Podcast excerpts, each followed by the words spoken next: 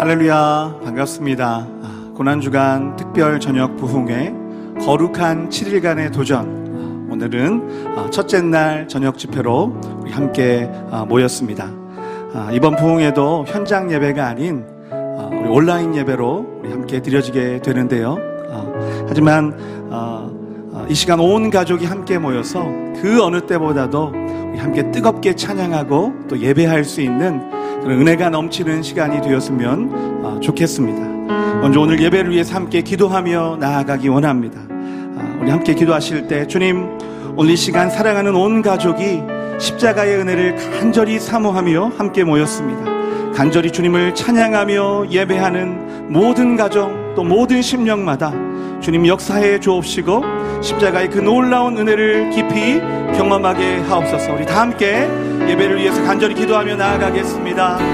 거룩하신 아버지 하나님 감사와 찬양을 드립니다. 오늘 이 시간 아버지 하나님 은혜 가운데 고난주간 특별 저녁 부흥회로 우리 온 가족이 이 시간 함께 모여 주 앞에 나아갑니다. 우리 가운데 성령의 그 뜨거운 불을 허락하여 주시고 함께 찬양하며 예배하며 나아갈 때 역사하시는 주님을 만나게 하여 주옵소서. 바로 십자가의 그 놀라우신 은혜를 깊이 경험하며 나아갈 수 있는 축 복된 아버지 하나님으로 집회 이어질 수 있도록 주님 함께 하시고 인도하여 주옵소서. 예수님 같이하여 주옵소서 사랑의 주님 감사합니다.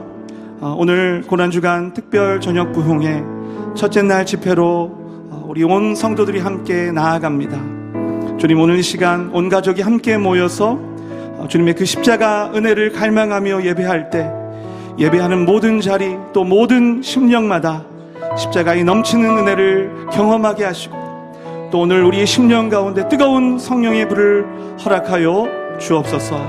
예수님의 존귀하신 이름으로 기도하옵나이다. 아멘. 할렐루야. 이 시간 다 함께 자리에서 일어나셔서 우리를 구원하신 그 십자가의 주님 앞에 찬양과 경배의 박수를 올려드리면서 오늘 나가기 원합니다. 아멘. 힘차게 박수 치시면서 함께 찬양하며 나아갑시다 구하시려 우리를 죄에서 구하시려 주 예수 십자가 지셨으니 기쁘게 부르세. 할렐루야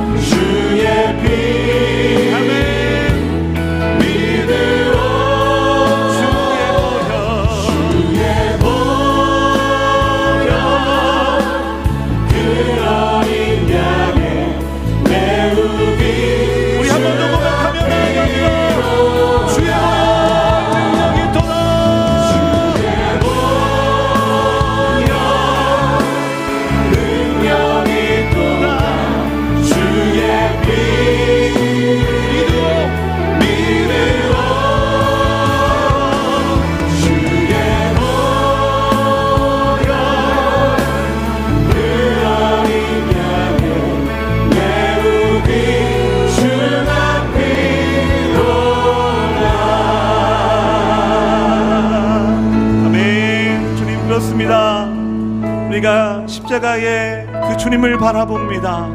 십자가의 보혈의 능력을 의지하여 주님 보좌 앞에 나아갑니다. 우리를 살리신 십자가의 사랑, 그 십자가의 은혜, 다시 한번 우리 가슴 깊이 그것을 새기며 주님만을 의지하며 예배하는 오늘 이 시간 되어질 수 있도록 주님 인도하여 주옵소서. 아멘. 아멘. 예수나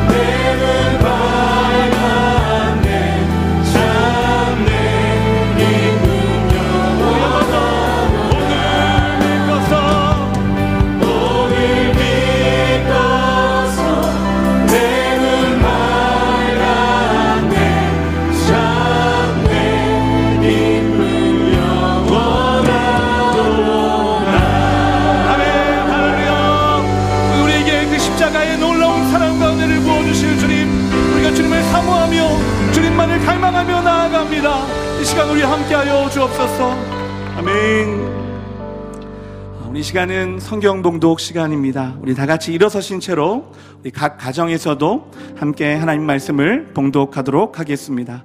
아, 성경 봉독 이후에는 박소헌 집사님의 특별 찬양이 아, 있겠습니다. 아, 특별 찬양이 진행되는 동안에는 각 가정에서 준비하신 헌금을 하나님 앞에 정성껏 어, 드리시기 바랍니다.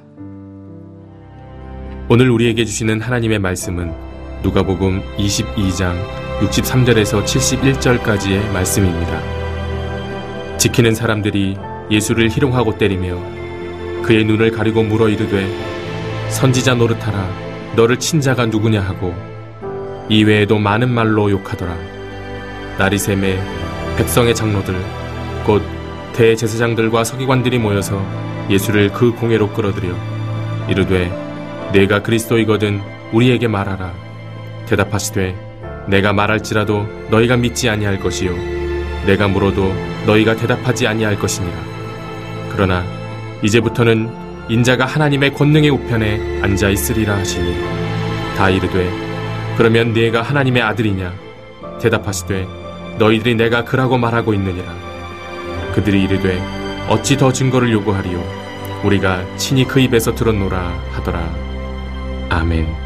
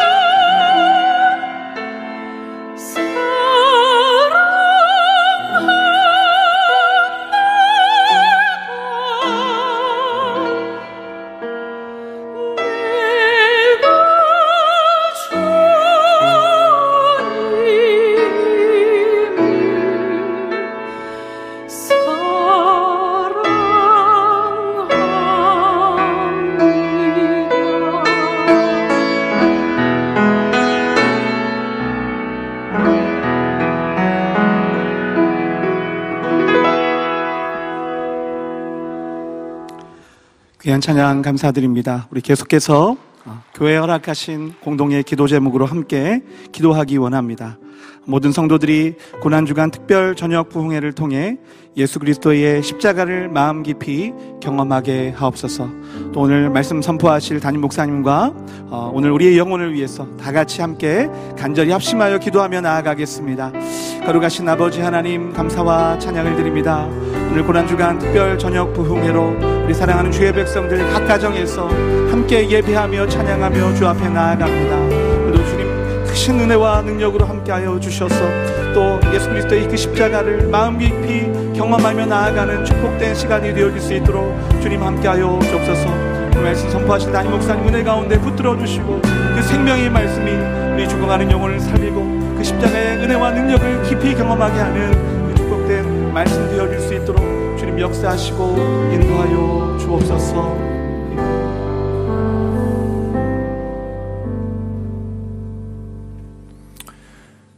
살아계신 하나님, 다시 한번 주님 앞에 나와서 어, 주님의 십자가를 묵상하며 또 다시 오실 그 주님을 그리워하며 주님 앞에 예배할 수 있는 놀라운 특권을 우리에게 주신 건 너무나도 감사합니다. 코로나 사태 때문에 많은 어려움 가운데 있지만 그래서 우리의 삶을 돌아보고 또 우리의 신앙의 본질을 돌아보며 주님 앞에 나아갈 수 있는 이것이 우리에게는 오히려 큰 기회가 될 수 있도록 주여 인도하여 주시고 고난 주간을 맞이하여서 주님 앞에 어려움 때문에 호소하며 절규하는 영혼들에게는 십자가에서 흘려주시는 보혈의 한 방울을 통하여서 그들의 삶의 영의 육의 마음의 놀라운 치유함과 회복의 역사가 있게 하여 주시옵소서. 거룩한 7일간의 도전을 합니다. 저희들 부족하지만 십자가를 바라보며 다시 일어나는 그래서 부활 가운데 승리하는 놀라운 역사들이 이번 한 주간 동안에 모든 주님을 바라보는 성도들 가운데 일어날 수 있도록 아버지 인도하여 주시옵소서. 이 시간 우리의 자녀들도 함께 모여서 함께 가족 부흥회를 합니다. 어느 때보다도 가족에게 또 병상에서 직장터에서 또 홀로 예배를 드리는 모든 하나님의 영들에게 하나님의 백성들에게 놀라우신 주님의 역사하심과 임만을 함께 하시는 은혜가 있도록 주님 붙들어 주시옵소서 감사하신 우리를 구속하신 예수 그리스도 이름으로 축복하며 기도합나이다. 아멘. 할렐루야. 우리 주님 앞에 영광의 박수 올려드릴까요? 네. 네, 코로나 때문에 많은 어려움이 있지만은 그 한 가지 좋은 점은 그 가족들끼리 함께 예배를 드릴 수 있다라는 아, 그런 간증들이 참 많고요. 또 믿지 않는 부모님과 예배를 드릴 수 있다라는 그런 그 기쁨들이 또 많이 있는 것 같습니다. 아, 그리고 저희들이 부활주일 날 아, 가장 소중한 사람들을 예배로 초청할 수 있는 기회가 생겼습니다. 그래서 잊지 마시고 모바, 모바일 초청장을 꼭 보내셔서 미리 준비하고 기도하시고요. 아, 그리고 저희가 예상한 대로 어, 어제 정부에서는 아, 종교 시설에 관해서 아, 규제를 완화를 했습니다. 그러나 저희가 26일 날 다 모일 수는 없고 추위를 지켜보면서 저희들이 어, 안전에 대해서 많은 것들 준비하고요. 아, 그리고 최소한의 인원이 모여서 안전하게 예배를 드릴 수 있도록 할 것인데요. 아, 예배 예약을 받습니다. 자세한 것들은 어, 홈페이지를 통해서 여러분들 보시고요. 아마 화요일이나 수요일쯤부터 구체적으로 저희들이 예약을 받고 준비하지 않을까 그렇게 생각이 됩니다. 나는 십자가를 경험한 사람인가? 오늘부터 부활주일 기념 예배를 드리는 7일 동안 아, 나는 십자가를 경험한 사람인가라는 주제를 갖는데요. 저희 지구촌 교회는 이제 매년 고난 주간 때 아, 거룩한 7일간의 도전이라는 큰 주제를 가지고 그리고 이제 소 주제를 하나씩 택해서 저희들이 고난 주간을 기념하며 어, 모이도록 하겠습니다. 이번 고난 주간 거룩한 7일간의 주제는 아, 예수님 십자가 사건을 전후로 해서 예수님 주변의 인물들을 살펴보는 거예요. 아, 그래서 특별히 이제 누가복음 22장 말미부터 23장을 저희들이 보는데 아, 한 여섯 가지 이상의 부류의 사람들이 등장을 합니다. 나는 어느 부류에 속해 있는가를 보고 그리고 정말 십자가를 나는 경험한 사람인가라는 것들을 우리가 다시 한번 깊이 묵상하는 그런 그 시간들을 갖도록 하겠습니다. 아, 너무 좋은 기회가 되는 게 가족들끼리 모이잖아요. 교인들 전체가 모이면 세족식을 할 수가 없는데 목요일 날 각 가정에서 이렇게 작은 그릇에다 물을 떠놓으시고 꼭 뭐 발을 다 담글 필요는 없고 아, 여러분들이 어, 환경이 허락하는 한도 내에서 자녀들의 발을 여러분들이 이렇게 씻겨 주시는 겁니다. 얼마나 좋은 기회인지 모르겠어요. 아, 그리고 금요일에는 저희들이 성찬식을 아, 이 자리에서 집도를 하고 아, 몸은 떨어져 있지만 영적으로 우리 목회자들이 인도해서 집도를 합니다. 그리고 가정에서는 여러분들이 떡과 포도주를 간소하게 준비하셔서 모든 교인들이 몸은 떨어져 있지만 영적으로 성령 안에서 연결되어서 세족식도 하고 성찬식도 하는 그러한 놀라운 기회를 하나님께서 주심을 기억하면서 저희들이 함께 기도하고 준비했으면 좋겠습니다. 아, 누가복음은 비교적 예수님의 십자가 사건 전후를 자세하게 기술을 했습니다. 베드로가 예수님을 부인하는 장면부터 아, 주변 인물들의 어떤 그 반응이라든지 태도의 변화라든지 이런 것들을 면밀하게 기록을 했습니다. 아, 오늘은 특별히 예수님 가까이에 있으면서도 예수님을 조롱하고 어, 예수님을 재판석에 세우고 신문을 한 그런 사람들의 이야기를 본문 말씀을 중심으로 함께 나누기를 원합니다. 몇 년 전에 제가 미국에 있을 때 20년을 아, 감옥에서 살다가 풀려난 사람의 그 이야기를 매스컴에서 보았습니다. 그러니까 실제는 살인범이 아닌데 누명인 거죠. 억울한 누명을 쓰고 복역 중에 아, 변호사가 끝까지 이 일을 계속해서 해나가는 가운데 재수사를 통해서 DNA 검사를 했습니다. 근데 진범이 붙잡힌 거예요. 여러분, 여러분이 그 사람이라면 얼마나 억울한 일일까요? 20년의 아, 세월을 누가 보상해 줄 수 있을까요? 1년도 아까운데 어디에서 그 잃어버린 세월을 하소연할 수 있을까요? 가끔 이제 이런 뉴스들을 한국에서도 접합니다. 실화를 바탕으로 만들어진 영화나 뭐 드라마나 소설 이런 것들도 있죠. 근데 그 인물의 그 억울한 사연 때문에 우리가 이런 소설이나 영화나 드라마를 보게 되면 같이 분노를 하게 되는 거죠. 그리고 이제 그 주인공이 이제 복수를 만약에 해 나간다면 우리도 같이 감정이 입이 돼 가지고 나도 복수를 해 나가는 그런 것들을 여러분 아마 느끼셨을 겁니다. 사실 우리는 조금만 아, 불합리한 일을 당해도 마음 가운데 분노가 일어납니다.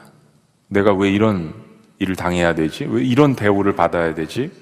잘못이 없는데도 또 이제 우리 생각에는 정당한 일을 했다고 생각을 하는데 상대로부터 부당한 대우를 받으면 이 마음 가운데 말할 수 없는 그 분노가 또 때로는 수치감이 일어나게 됩니다.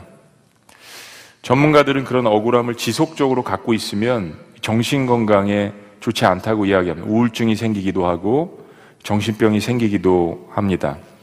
육신적인 건강에도 치명적인 영향을 미친다라고 경고를 합니다. 그러면 그리스도인들이 부당한 일을 당할 때 우리 어떻게 해야 될까요? 우리의 가장 좋은 해결 방법이 무엇이겠습니까? 그리스도인, 그리스도인들 역시, 아니, 일반 세상 사람들보다 훨씬 더 부당한 일을 당할 수 있는 것이 역사 속에서 그리스도인들입니다. 우리에게 가장 최선의 길은 내가 가장 사랑하고 따르는 예수님이 당하신 그 고난을 깊이 묵상하는 거죠. 사실 이게 영성의 깊이입니다. 이것처럼 영적 생활에 도움이 되는 게 없습니다. 위대한 인물들을 전기를 통해서 볼 수도 있고 성경에 나 같은 처지에 속했던 하나님의 사람들을 볼 수도 있지만 가장 궁극적으로는 가장 부당한 일을 당하신 나의 주인이신 예수님을 묵상하는 것입니다. 나를 위해서 주님이 당하신 핍박과 조롱은 세상에 어떤 인간이 당한 부당한 고난보다도 참기 힘든 것입니다. 예수님은 죄가 없으실 뿐만 아니라 하나님의 아들이시죠. 거룩하신 분입니다. 지존이십니다.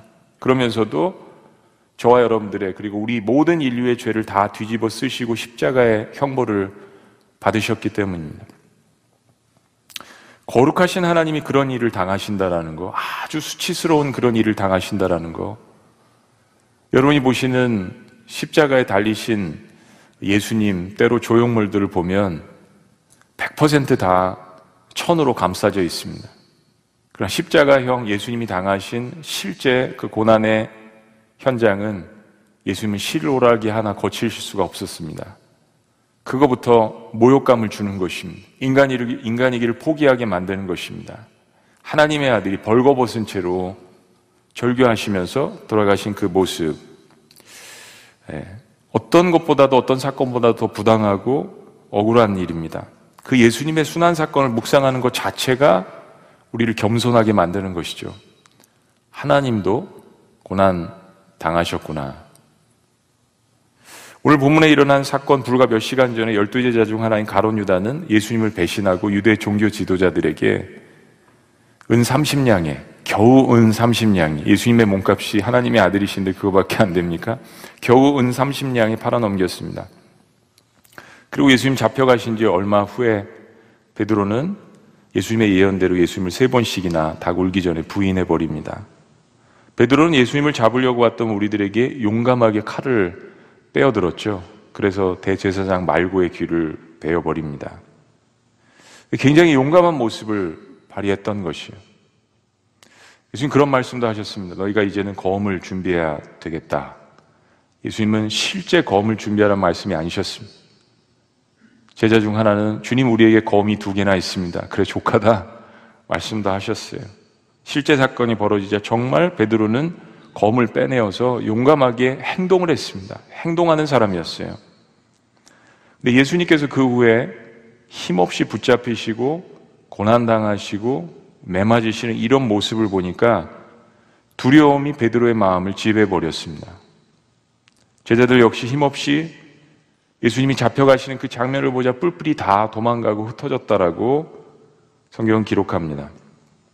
그리고 붙잡혀 오신 예수님은 대제사장들에게 용병들이죠. 사병들.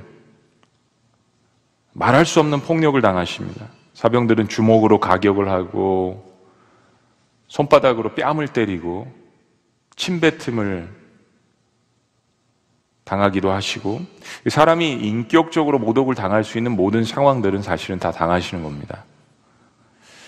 오늘 보면 말씀의 또 한 장면은 대세상의 사병들이 천으로 예수님의 눈을 가리우는 겁니다.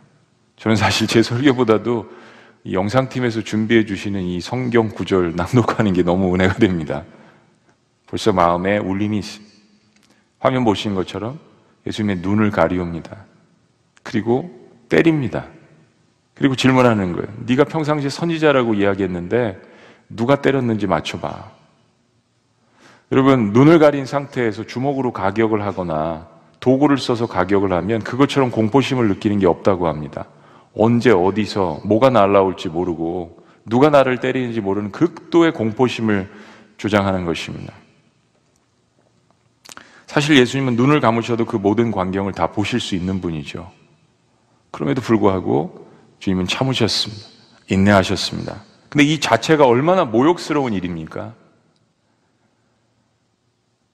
천지를 지각을 변동시키셨던 그러한 많은 사람들에게 추앙을 받았던 메시아라고 그렇게 불리움을 받았던 예수님께서 선지자이니까 눈을 가리워도 어디서 주먹이 날아오는지 알 테니까 어디 한번 맞춰보라. 그리고 이 무리들은 예수님에게 할 수 있는 욕은 다 했다라고 성경 기록합니다. 여러분, 영화에서나 보는 이런 일들이 나에게 만약에 닥친다면, 예. 여러분, 누구에게 뺨을 맞아 보신 적이 있습니까? 누구에게 침뱉음을 당하신 적이 있습니까? 일반 사람들이 이런 일을 당해도 비참함이 극에 달할 텐데, 하나님의 아들이란 분이 이런 비인격적인 대우를 받으신다면 정말 얼마나 더욱더 비참한 일입니까? 조금만 더 생각해 보면 지금 이런 일을 행하고 있는 대제사장의 하인들, 이 사병들도 예루살렘의 백성들입니다. 예수님께서 행하신 기적과 말씀들을 집 간접적으로 다 봤던 사람들이란 이야기예요. 군중들의 한 무리란 이야기입니다. 아니, 대제사장에 속해 있기 때문에 누구보다도 예수님에 대한 행적과 기적과 일거수일투족을 다 알고 있었습니다. 그리고 사실 이 모든 일들은 대제사장과 서기관들의 명령으로 치밀하게 준비하고 꾸며진 일입니다. 누가복음 22장 오늘 본 말씀의 장 22장 1절 2절은 이렇게 이야기합니다. 다 같이 다소 조금 어려운 말씀이 될 수도 있지만 오늘 가정에 있는 우리 자녀들도 이 말씀을 다 같이 한번 읽어봅니다. 다 같이 시작. 6월절이라 하는 무교절이 다가오매 대제사장들과 서기관들이 예수를 무슨 방도로 죽일까 궁리하니 이는 그들이 백성을 두려워함이더라. 많은 사람들이 예수님을 따랐기 때문에 종교 지도자들은 섣불리 예수님을 붙잡지는 못했습니다. 근데 6월절을 기점으로 그들 마음속에는 이제는 아, 정말 못 견디겠다. 이 예수님을 잡아서 죽이자니 결심이 서게 된 겁니다. 인간의 역사로 기록되는 건 그렇죠. 사실은 하나님의 아들을 향해서 정하신 그 십자가의 사건이 다가오게 되는 것 뿐입니다. 하나님은 이 일을 정하신 거죠. 근데 깊이 묵상해 보면 이런 일을, 이런 일을 꾸민 대제사장과 서기관들, 종교 지도자들은 역시나 예수님이 하신 말씀과 그분이 일으키신 기적에 대해서 누구보다도 잘 알고 경험한 사람들입니다. 이들은 예수님의 제자들만큼이나 예수님을 가까이 따라다녔습니다. 예수님과 논쟁하던 사람들입니다. 어떻게 해서든지 예수님의 실수나 허물을 찾아내려고 도시락 싸들고 다니면서 예수님의 일거수일투족을 다 면밀히 조사하고 분석하고 보고 기록했던 사람들입니다. 그런데 이런 부류의 사람들의 특징은 예수님의 존재는 알았지만 그를 하나님의 아들로 믿지는 않았다는 점입니다. 특별히 예수님이 일으키시는 기적과 그분의 말씀의 권세에 매료된 백성들 때문에 예루살렘의 최대 이 집권단체인, 권력단체인 유대 종교 지도자들은 예수님에 대한 질투와 시기심과 함께 그들의 위치도 위협받는다라고 생각했습니다. 하나님을 위한다고 생각했지만 바울이 사울이었을 때처럼 그도 바리새인이었지 않습니까? 그들의 위치가 공격받는다라고 생각했고 실제로 그들은 하나님의 일들을 한다고 생각을 했습니다. 그리고 그들은 어느 순간부터 예수님을 죽이기로 모의합니다. 니고네모처럼 아마 많은 바리새인들과 사두개인들 유대 종교 지도자들은 처음에 첫 모습에 예수님에 대해서 매력을 느꼈을 것입니다. 그런 일을 한 번도 본 적이 없으니까요. 정말 메시아일지도 모른다는 생각을 가론유다처럼 가졌을지도 모르겠습니다. 니고데모처럼 가졌을지도 모르겠습니다. 그런데 어느 순간부터 그들은 예수님이 자신들의 적이 될 수 있다는 생각 때문에 예수님을 죽이기로 모의합니다. 예수님께서 나와 아버지는 하나이다라는 말씀에는 신성 모독죄로 그리고 메시아 유대인의 왕이라는 군중들의 말을 빌려서는 로마 정권의 반역죄로 뒤집어 씌우기로 계획을 하는 것입니다. 오늘 66절 말씀은 이렇게 이야기합니다. 자, 66절 다 같이 읽습니다. 시작. 날이 샘에 백성의 장로들 곧 대제사장들과 서기관들이 모여서 예수를 그 공회로 끌어들여. 한번 따라해 보시죠. 공회. 누가복음보다 요한복음과 마태복음은 이 재판 과정을 조금 더 자세히 기록을 하는데 이 모임은 사내들인 공회의 모임입니다. 사내들인 공회는 유대에서 가장 날고 기는 뛰어난 아, 그 지도자들, 종교 지도자들 70명으로 구성된 종교 국회의원입니다. 종교, 경제, 뭐, 어, 그 다음에 문화, 어, 뭐 이런 그 모든 것들을 합쳐서 관장을 하는 최고의 기관이라고 볼 수 있죠. 주로 예수님과 논쟁을 가장 많이 한 바리새인 그룹들이 사내들인 공예에 많이 있었습니다. 유대 율법에는 밤에는 재판을 할 수 없었기 때문에 일단 저녁에 예수님을 잡아놓고 밤새도록 예수님을 괴롭힌 것입니다. 그리고 날이 새자 계획된 대로 공회에 속한 유대교 종교 리더들이 속속들이 모이기 시작했습니다. 아마 그 전날 밤 여관에 머물렀던 사람들도 있을 거예요. 얼마나 이게 기다리고 기다리던 학수 고대하던 순간입니까? 예수님을 재판하는 이 순간을 놓치지 않기 위해서 한 사람도 빼놓지 않고 출석을 했을 것입니다. 바리새인과 사두개인들은 서로 싸우고 논쟁도 하고 서로가 이견이 있던 그룹들이 많았지만 이 예수님을 잡아 죽이기로 모이기로 한 이 한 날은 서로가 다 한 마음이 되었을 것입니다.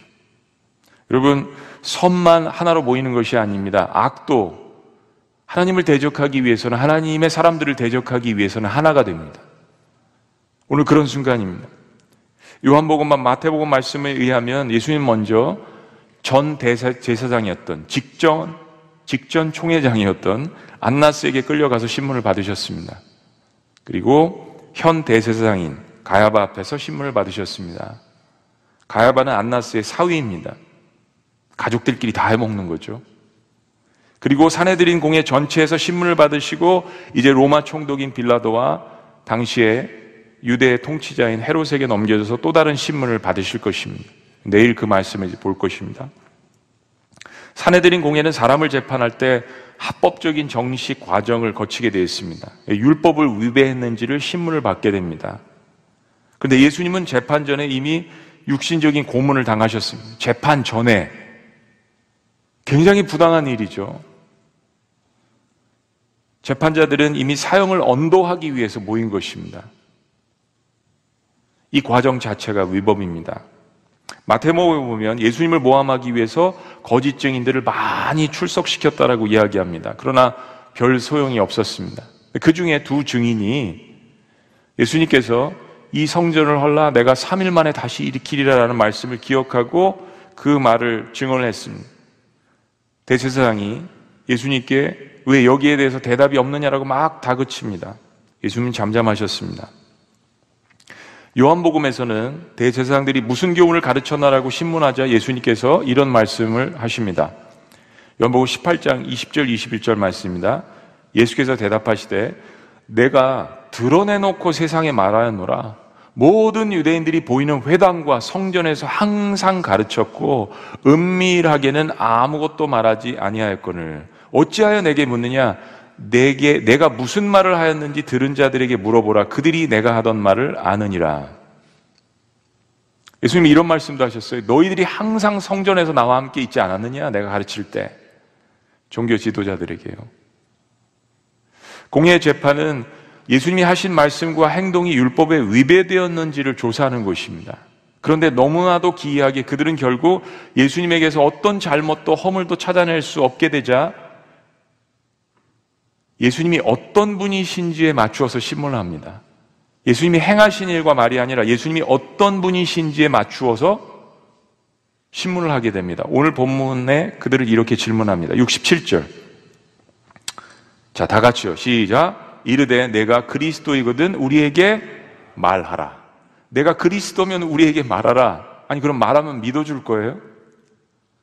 이것은 그들이 많은 연구 끝에 예수님을 궁지로 몰아넣기 위한 기발한 아이디어였습니다. 유대인들에게 있어서 그리스도, 즉 메시아죠. 메시아 사상은 하나님께 기름 부음을 받은 강력한 통치를 가진 왕이나 능력이 많은 선지자들이었습니다. 특별히 지금의 상황은 로마의 압제에 있었기 때문에 예수님께서 메시아라고 하시면 반란죄로 로마의 법정에 세울 계획이었습니다. 그런데 예수님이 정말 메시아시라면 유대인들을 로마에서 독립시킬 수 있는 사람이잖아요. 하나님이 보내신 분이잖아요. 그들은 그런 것은 안중에도 없었습니다. 예수님의 능력을 봐왔기 때문에 그런 가능성이 있다라는 것을 알면서도 그들은 오히려 반대로 행동했습니다. 집권 세력입니다. 메시아가 오건 말건 하나님의 뜻이 어떻건 그들은 자신들의 위치를 지키기를 원했습니다. 오히려 그 반대로 행동을 합니다. 예수님께서 그들의 완악함을 보시고 이렇게 답변하십니다. 67절 후반부에 대답하시되 내가 말할지라도 너희가 믿지 아니할 거 아니냐. 68절이요. 내가 물어도 너희가 대답하지 아니할 것이냐. 너희는 나를 누구라 하느냐? 내가 너희에게 물어도 대답하지 아니할 것이지 않느냐. 진리가 선포되어도 완악한 사람들은 결국은 믿지 않을 것이라는 예수님의 말씀이십니다. 자, 그런데 그럼에도 불구하고 예수님께서 마지막으로 다시 한번 당신께서 메시아이심을 선포하십니다. 69절 말씀입니다. 다 같이 읽습니다. 69절 시작. 그러나 이제부터는 인자가 하나님의 권능의 우편에 앉아 있으리라 하시니 자 예수님께서 인자라는 말을 썼습니다. 마태복음은 왕으로서 오신 예수님, 마가복음은 종으로서 오신 예수님, 누가복음은 인자로서 오신 예수님. 요한복음은 하나님의 아들이신 예수님을 강조합니다. 우리 지금 누가복음 말씀을 보고 있습니다. 그래서 누가복음은 인자를 강조한 인자가 단순히 the son of man 사람의 아들을 뜻하는 게 아닙니다. 그 뜻도 있지만요. 그 뜻도 있지만 단순히 그런 뜻이 아닙니다. 유대인들에게 있어서 인자는 굉장한 뜻입니다. 왜냐하면 특별히 다니엘서 7장 13절과 14절에서는 이 인자에 대해서 이야기하며 하늘에서 구름 타고 와서 유다를 구원해 줄 메시아로 묘사되어 있습니다. 인자는 단순한 우리가 생각하는 사람의 아들이 아닙니다. 메시아를 뜻하는 단어입니다. 마태복음에서 이 신문 과정 가운데 예수님께서 이걸 스스로 이야기했습니다. 마태복음 26장 64절에 예수님께서 이렇게 이야기하십니다. 예수께서 이르시되 내가 말하였느니라 재판관에게요. 그러나 내가 너에게 이르노니 이후에 인자가 권능의 우편에 앉아 있는 것과 하늘 구름을 타고 오는 것을 너희가 보리라 하시니 사람으로서 이 땅에 오셔서 인간을 이해하시고 모든 고통을 뒤집어 쓰시고 눈물도 흘리시고 거룩한 분노도 바라시며 인간을 이해하시는 측면의 인자. 그러나 동시에 이 인자는 하나님께서 보내주실 그 메시아를 뜻하는 건데 주님께서 그 사실을 직접적으로 이야기하십니다. 예수님은 사실상 당신의 신분에 대해서 직접적으로 답변을 하신 것입니다. 그리고 유대 종교 지도자들은 드디어 기회를 잡았습니다. 그리고 이렇게 묻습니다. 70절. 우리가 주님을 신문한다고 생각하고요. 70절 다 같이 시작. 다 이르되 그러면 내가 하나님의 아들이냐 대답하시되 너희들이 내가 그라고 말하고 있느니라. 사내들인 공의 두 번째 질문은 내가 하나님의 아들이라는 질문이었습니다. 첫째는 당신이 그리스도냐 메시아냐. 두 번째는 당신이 내가 하나님의 아들이냐는 질문입니다. 여러분 메시아는 하나님의 아들일 수도 있고 아들이 아닐 수도 있습니다. 유대인들이 생각하는 메시아는 신적인 존재가 아닐 수도 있습니다. 신에 부합하는 그러한 권능을 가진 하나님이 보내주신 한나라를 통치하는 강력한 이스라엘을 이끌 수 있는 왕 혹은 선지자. 그러나 신적인 존재가 아닐 수도 있습니다. 그런데 지금 두 번째 질문은 신적인 존재에 대한 질문이에요. 당신이 하나님의 아들이냐? 예수님이 이 질문에 대해서 너희가 이미 내가 하나님의 아들이라고 말하고 있다라고 이야기를 하십니다. 예수님의 화법은 예수님만 하실 수 있는 화법입니다. 우리가 복음서를 보면 알 수 있지만 이런 화법은 예수님이 주로 쓰시는 화법이었습니다. 종교 지도자들은 완벽한 기회를 잡았다라고 판단했습니다. 그리고 이렇게 속히 결론 짓습니다. 71절. 다 같이요. 시작. 그들이 이르되 어찌 더 증거를 요구하리요 우리가 친히 그 입에서 들었노라 하더라. 예수님 따라서 합니다.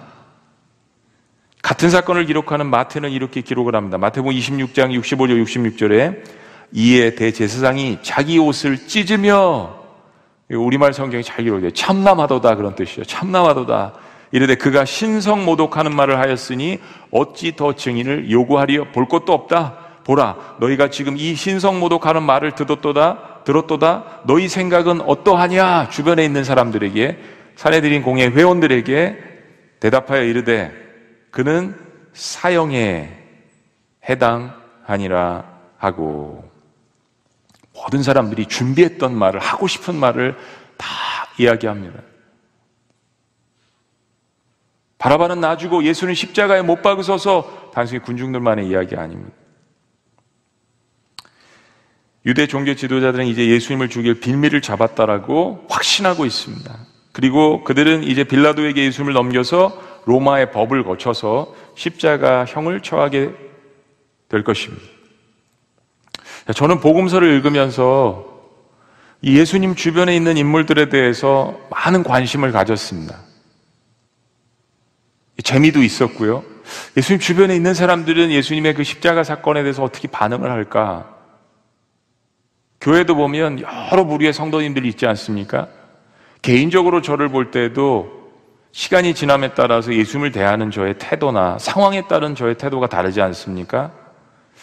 그래서 이런 주변의 인물들에 대해서 많은 관심을 가져왔습니다. 그러면서 바리새인이나 사두개인들, 제사장들, 서기관들, 장로들 이게 다 목회자들, 지금의 목회자들 그리고 평신도 리더들, 중직들이죠.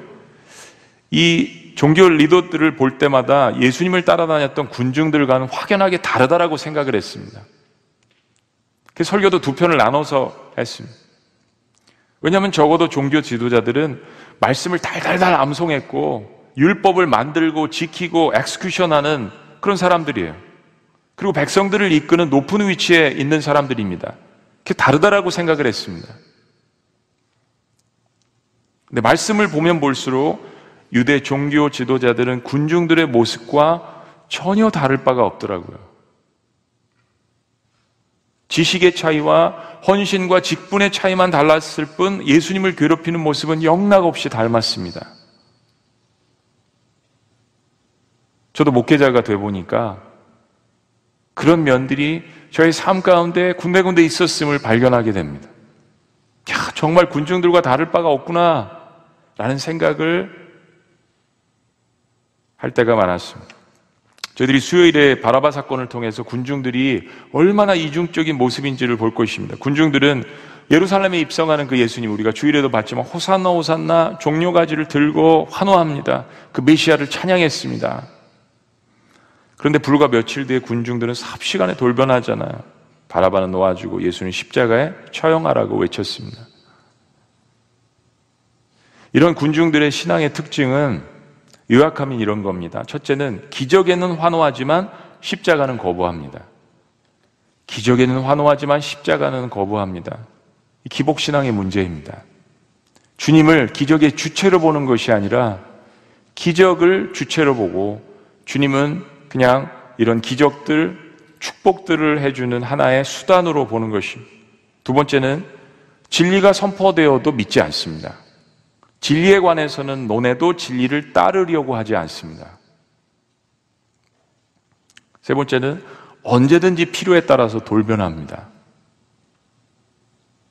네 번째는 예수님을 이용할 뿐 섬기려고 하지 않습니다.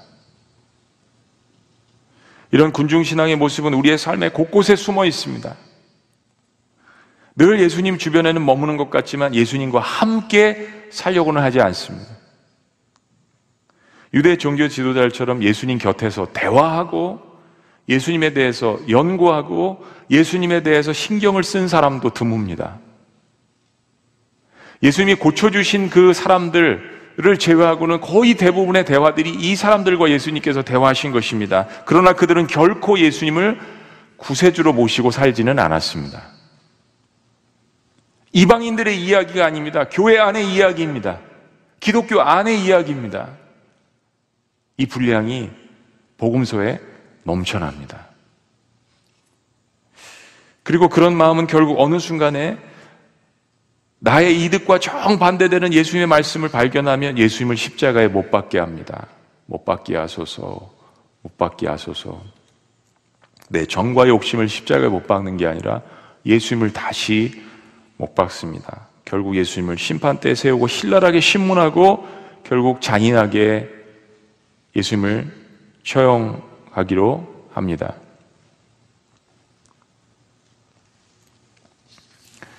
(20세기와) 더불어서 여전히 우리 시대에도 탁월한 기독교의 최고의 변증가로 저술가로 의심 없이 알려져 있는 사람이 C.S. 루이스입니다. C.S. 루이스의 책 중에 God in the Dog, God in the Dog이라는 책이 있습니다. 한국말로는 피고 속의 하나님으로 번역되어 있습니다. 피고 속의 하나님. 루이스는 이 책에서 이런 충격적인 이야기를 합니다. 한번 들어보세요. 고대인은 옛날 사람들은 피고인이 재판장에게 가듯이 하나님께 나아갔습니다. 우리는 죄인 부족한 사람이라고 생각하고 신에게 나아갔다는 이야기예요. 현대인의 경우엔 그 역할이 뒤바뀌었습니다. 인간이 재판장이고 하나님은 피고 속에 계십니다. 인간은 상당히 이해심 많은 재판장입니다. 하나님이 전쟁, 가난, 질병을 허용하신 일에 대해서 조리에 맞는 항변을 내놓으시면 귀 기울일 준비가 되어 있습니다. 재판은 하나님의 무죄 방면으로 끝날 수도 있습니다. 그러나 중요한 사실은 인간이 판사석에 앉아 있고 하나님은 피고석에 계시다는 겁니다. God in trial, 심판대에 계신 하나님, 그런 말도 미국에서 자주 합니다. C.S. 루이스는 또한 이런 도전을 우리에게 던집니다. 초기 기독교 설교자들은 듣는 이들이 유대인이건 이교도이건 모두 죄책감이 있다라고 가정하고 그 상황을 알고 사람들의 마음 상태를 알고 따라서 당시 메시지는 너무나도 분명한 복음이었다라는 것입니다. 우리의 죄, 우리의 상태, 우리의 절망, 당시 사람들은 이런 것을 염두에 두고 그야말로 다른 것 없이 복음의 에기스를 설교했다라는 것입니다. 사도 바울은 이야기하지 않습니까? 고린도전서에서 내가 그리스도와 십자가에 못 박히신 그 사건 외에는 아무것도 알지 아니하기로 작정하였노라. 단순한 십자가와 부활의 메시지를 증거할 수 있었다라는 것입니다. 그런데 반대로 하나님을 죄인인 피고 속에 앉힌 현대 불신자들에게는 또 우리들에게도 마찬가지입니다. C.S. 리스는 현대 불신자들에게만 이야기했지만 저는 그렇다고 생각하지 않습니다. 교회 내에 있는 우리들에게도 마찬가지입니다. 기독교 신앙을 전하라고 할 때 부딪히는 어려움은 청중의 머릿속에는 죄의식을 거의 찾아볼 수 없다라는 사실입니다. 그러면서 이는 우리가 처한 새로운 상황이라고 토로합니다. 마음 아파하는 이 사실에 대해서 그렇습니다. 우리는 아무도 이 사실을 부인할 수 없습니다. 시대가 변했습니다. 전에는 감히 신이라는 존재를 재판석에 앉을 엄두를 내지 못했지만 지금은 오히려 더 우습게 신을 피고석에 앉혀서 신문하고 재판하고 우리는 어느 시대보다도 하나님을 재판석에 죄인이 앉는 피고석에 앉혀놓고 하나님을 마음대로 판단하고 정죄하고 심판하고 조롱하는 시대에 살고 있습니다. 기독교 내부에서도 때로는 그런 일들을 자행하는 사람들이 있습니다. 때로는 우리 개인적으로도 때로는 저 역시도 마찬가지고 하나님의 뜻에 반대해서 하나님을 마음대로 판단하는 일들을 하는 그러한 저의 모습도 복원합니다. 근데 우리들 마음속에는 양심이 화인을 맞아서 내가 죄인이란 생각조차 들지 않는 거예요. 한 번, 두 번 주님 앞에 돌을 던지고 작은 못으로 주님 앞에 못을 들고 나아가는 그런 모습들 속에서 조차 내 마음에 양심이 찔리지 않는 겁니다. 서로가 피해자라고 하지 가해자는 찾아볼 수가 없습니다. 내가 저 사람에게 잘못했는데, 내가 저 사람을 모함했는데요. 내가 저 사람을 힘들게 했는데요. 누가 저 좀 용서해 주세요. 목사님 용서해 주세요. 고해성사. 라고 하는 일들이 줄어들고 모두가 다 피해자라고만 이야기하는 기독교 내부의 우리의 상태는 어떻습니까? 가슴을 찢고 옷을 찢는 것이 아니라 제사장처럼 가슴을 찢고 참남하다라고 이야기하는 것이 아니라 옷을 찢는 것이 아니라 정말 가슴을 찢고 눈물을 쏟는 진정한 회개는 그러면 사라져갈 수밖에 없는 것입니다. 내가 죄인이라는 생각이 없다면요. 그런 의미에서 유대 종교 지도자들의 죄는 어떤 사람들의 죄보다도 무겁습니다. 우리 리더들이 받을 평가는 어떤 다른 사람들보다 더 무겁습니다. 왜냐하면 이 대제사장들은 유대 종교 지도자들은 성전에 날마다 있으면서도 하나님을 자신들 마음대로 판단하고 이용했기 때문입니다. 율법을 평생 암기하고 공부하고 가르친 그들은 결국 하나님이 보내신 인류의 유일한 구세주이신 하나님의 아들을 재판석에 앉히고 신문하고 처형했습니다. 한때 전 세계에 가장 많은 선교사를 파송하고 Student Volunteer Movement 어마어마하게 많은 그 엘리트 학생들을 전 세계 선교사로 보내며 전례 없는 부흥을 경험했던 유럽의 기독교는 그렇게 무너졌습니다. 인간의 이성과 합리가 하나님을 심판대에 올려놓고 좌지우지하며 사람들의 귀에는 듣기 좋은 말씀이 강단에 넘치면서 성령의 역사는 서서히 떠나기 시작했던 것입니다. 말씀에는 분명한 위로하심이 있습니다. 말씀에는 분명한 회복이 있습니다. 말씀에는 분명한 권면이 있고 놀라운 치유하심의 역사가 있습니다. 그러나 죄인됨을 깨닫게 하지 못하고 복음의 엑기스를 설교하지 못하는 그 강단은 계속해서 유럽을 병들게 했습니다. 사람들의 이성과 합리가 성경을 조각내기 시작했습니다. 당연히 성령의 역사는 사라지기 시작했습니다. 인간의 이성과 판단이 성경 위로 가고 있었습니다. 이념과 사상이 하나님 나라 위에 가고 있었습니다. 어떻게 이념이 신앙 위에 있을 수 있습니까? 어떻게 하나님 나라가 세상 나라 밑에 있을 수 있습니까? 결국 수많은 교회들과 기독교가 힘을 잃게 되었습니다. 저는 그들의 모습에서 저의 모습을 봅니다. 그들의 죄에서 저의 모습을 봅니다. 목회자로서 엄청난 책임감을 느낍니다. 어떤 말씀을 증거해야 할까? 어떤 하나님의 말씀을 외쳐야 할까? 우리의 책임입니다. 성전에서 날마다 가르치는 우리의 책임입니다. 그럼에도 불구하고 한국교회는 아직도 소망이 있음을 봅니다. 여전히 한국 사회의 교회가 소망임을 봅니다. 보니까요, 교회만큼 코로나 사태에 대해서 규칙을 잘 지키는 장소가 없는 것 같아요. 시간이 지나면 지날수록 마치 코로나는 교회 안에만 있는 것 같아요. 설교하는 저를 빼고는 모든 사람들이 거리를 유지하고 마스크를 쓰고 심지어 회의를 할 때에도 다 마스크를 쓰고 있습니다. 어느 곳에서도 볼 수 없는 상황입니다. 제가 말씀드렸잖아요.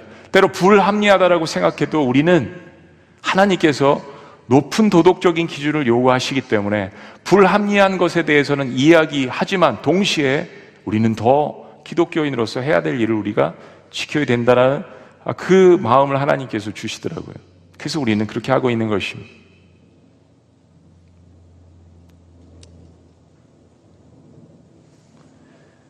단, 교회가 세상의 소망이다라고 이야기했을 때는 교회 중심이 예수 그리스도가 되셔야 합니다. 교회 간판만 세상의 소망이 아니라 교회 주인이 예수 그리스도가 되실 때 교회가 세상의 소망이 되는 것입니다. 그리스도인이 세상의 빛과 소망이 되려면 에베소 말씀에서 우리가 강조했듯이 내가 예수 그리스도를 소유해야 합니다. 그리고 그 복음을 이웃에게 전해야 합니다. 예수님 자랑해야 되죠. 그런데 복음을 외칠 뿐만 아니라 복음으로 살아내야 합니다.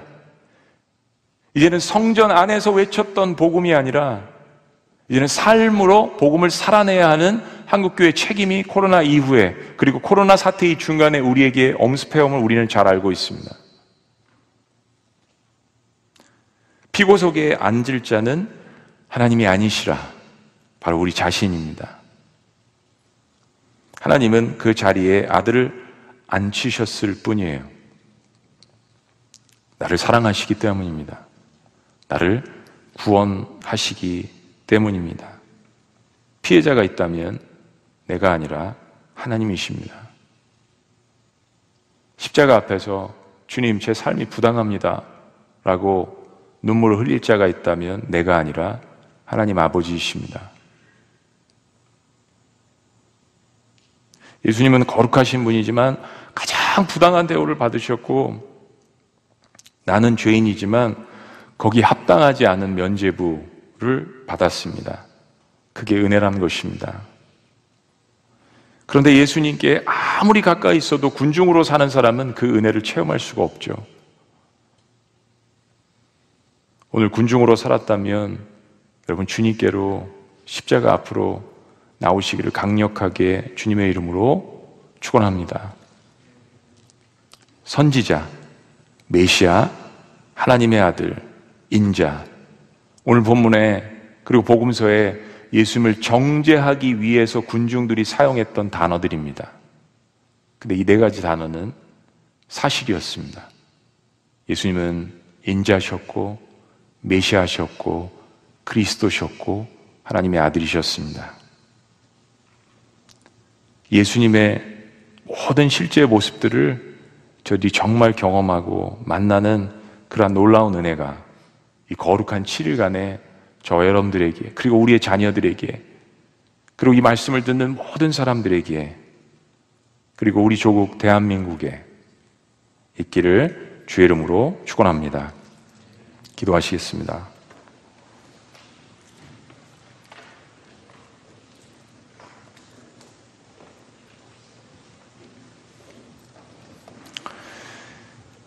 네, 여러분 얼마나 많이 힘드십니까?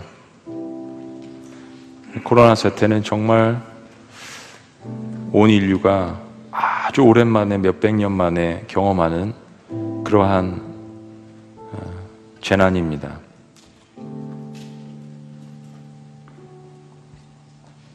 신문 기사에서 단 5만 원을 깎아달라고 건물주에게 호소하는 그런 기사도 보았습니다.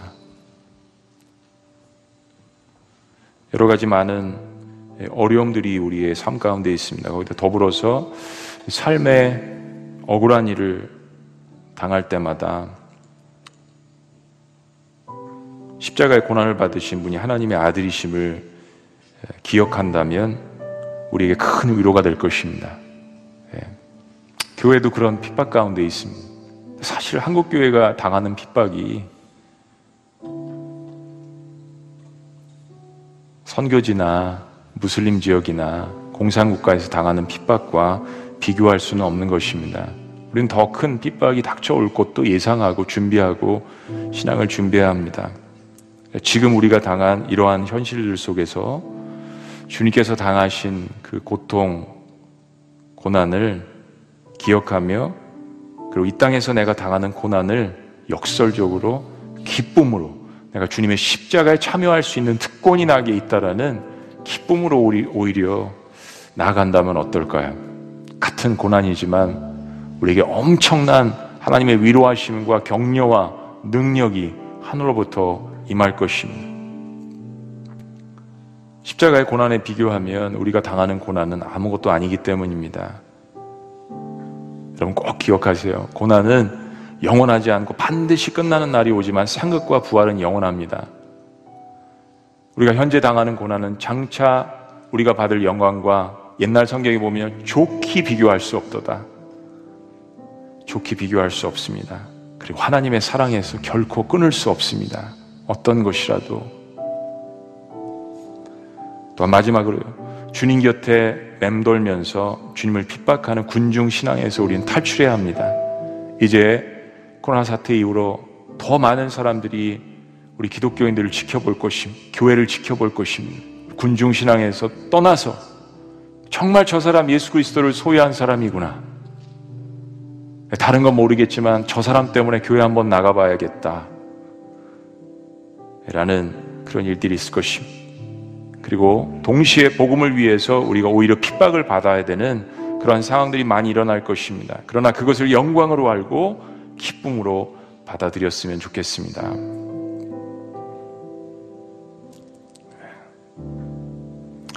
하나님, 거룩한 7일의 도전을 이제 시작합니다. 주님, 우리의 마음에 부담스럽고 어려운 것이 십자가인데, 그러나 이 말씀을 통하여서 부활, 살아날 수 있는 기회가 우리에게 주어진 것임을 깨닫게 하시고, 어려운 말씀, 우리의 심령 가운데 잘 받아서 성령 안에서 소화시켜서 내가 더욱더 주님을 따라가는 사람이 될 수 있도록 하루하루 도전해 나갈 수 있도록 그래서 영광스러운 부활을 다시 한번 경험할 수 있도록 주님께서 역사하시고 함께하여 주시옵소서 놀라우신 이름 예수님의 이름으로 기도합니다.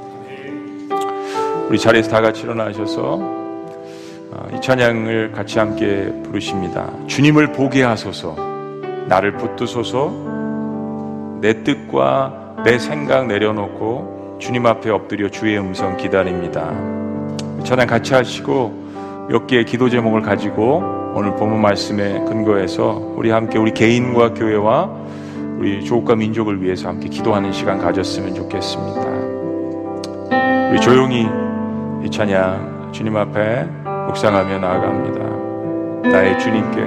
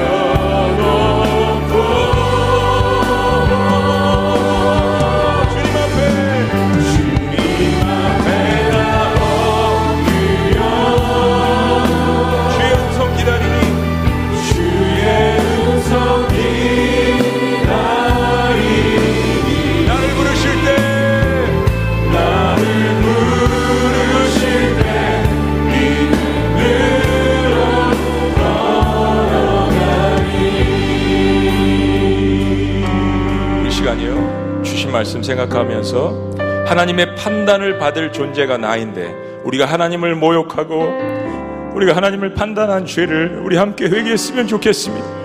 우리의 회개가 가정을 살리고 교회 공동체를 살리고 우리나라 민족을 살릴 것을 기억하면서 나 하나가 주님 앞에 회개하며 나 하나가 주님 앞에 바로 섰을 때 내가 주님을 온전히 바라보았을 때 하나님의 놀라운 역사가 임할 수 있도록 회개만이 우리의 살 길인 것을 기억하면서 우리 시간 다 같이 주님 한번 외치시며 주님 앞에 기억하며 나갑니다. 기도합니다.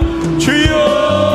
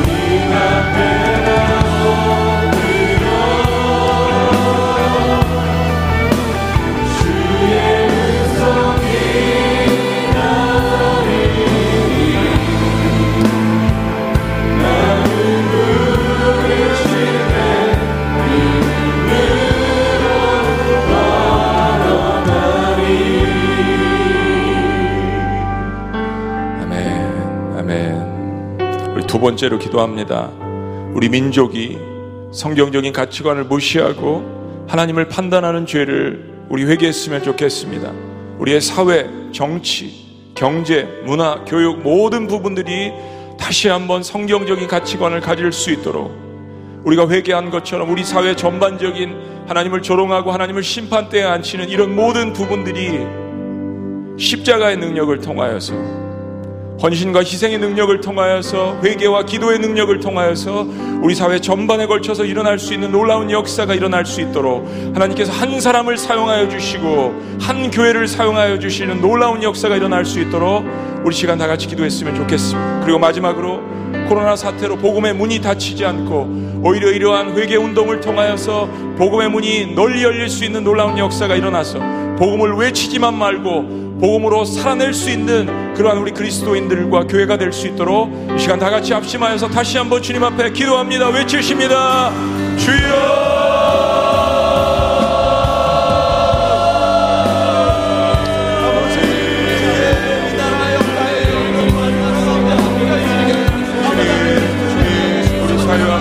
하나님을 조롱하고 하나님을 비판하고 성경적인 가치관에서 떠난 모든 것들 하나님 우리가 회개합니다 그리스도인들이 하나님 아버지 사회 전반에 걸쳐서 그곳에 들어가 있는데 우리부터 온전한 하나님 나라에 대한 세계관과 가치관을 회복할 수 있도록 주여 인도하여 주시옵소서. 기도의 운동이 일어나게 하여 주시옵소서 주시옵소서. 주님 앞에 우리의 시야와 우리의 생각과 우리의 마음을 고정시키며 나아갈 수 있도록 주여 인도하여 주시옵소서. 사회와 정치와 경제와 교육과 모든 분야에 이르기까지 하나님 아버지 그리스도인들이 하나님 아버지 하나님의 말씀으로 무장하게 하여 주시고 우리의 자녀들을 살려낼 수 있도록 인도하여 주시옵소서 하나님 말씀으로 온전히 무장된 자녀들을 키워낼 수 있도록 인도하여 주시옵소서. 하나님 나라를 바라보며 하나님 나라의 가치관을 가지고 나아갈 수 있도록 인도하여 주시옵소서. 아버지 코로나 사태로 인하여서 복음의 문이 닫히지 않도록 인도하여 주옵소서